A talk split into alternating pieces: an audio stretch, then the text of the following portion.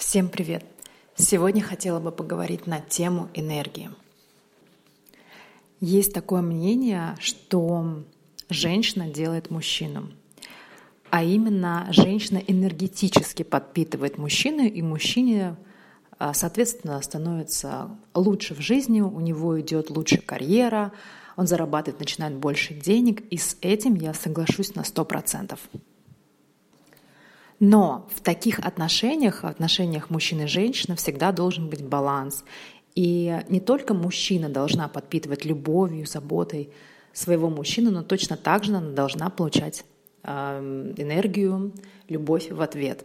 Если этого не происходит, то женщина истощается энергетически, она становится Э, нересурсной, она плохо выглядит, возможно, у женщины возникнет депрессия и так далее и тому подобное. Как раз у меня такой был случай.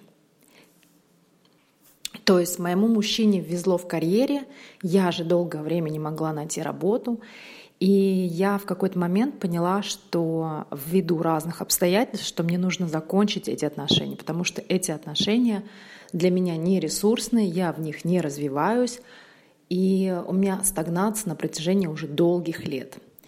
И когда я решила закончить отношения, то аргумент своего молодого человека э, был такой, моего молодого человека был такой: «Я не хочу, чтобы ты меня бросала, потому что мне с тобой везет».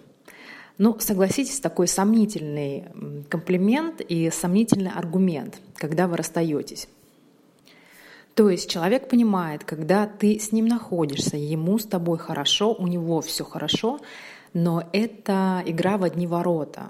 Дай мне, но ты ничего не получишь взамен. Я не говорю о том, что мужчина должен делать был какие-то экстра шаги, но мужчина должен как минимум был заботиться, проявлять любовь, эм, стараться, чтобы и ну, поддерживать, например, меня в поиске работы, не быть моим конкурентом. То есть отношения, где мужчина конкурирует с женщиной, они уже априори провальны.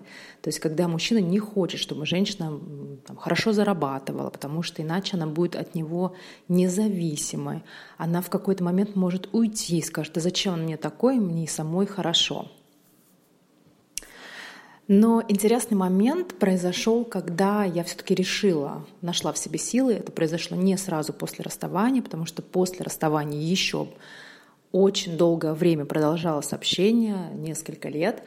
И я понимала, что я не могу построить никакие другие отношения, потому что вроде я не в отношениях, но как бы что-то, какой-то груз я несу. Вот именно груз, ощущение груза меня не покидало.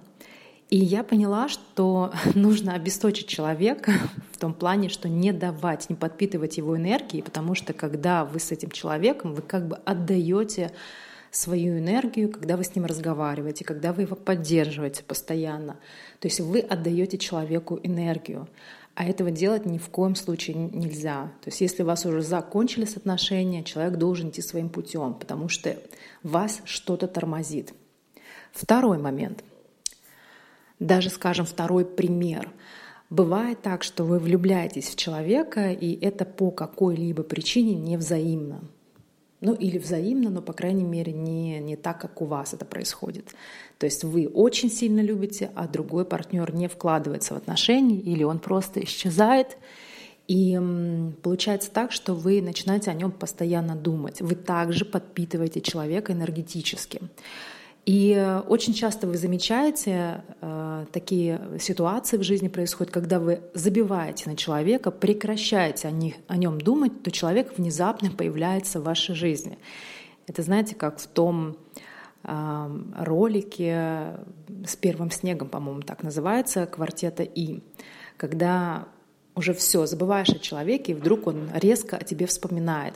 Это происходит потому что вы, когда думаете о человеке, вы питаете его энергетически, вы, естественно, посылаете ему лучи добра, любви.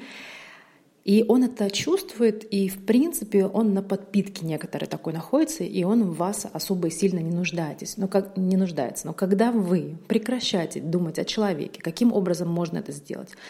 можно просто начать концентрироваться на себя. То есть вы должны ловить те моменты. То есть вы сидите дома, например, опять грустите по этому человеку, раз вы должны себя поймать на этой мысли, что так, стоп, сейчас я пойду подумаю о себе, пойду сделаю самомассаж, или пойду схожу на спорт, или пойду погуляю. То есть у меня должен быть час для себя.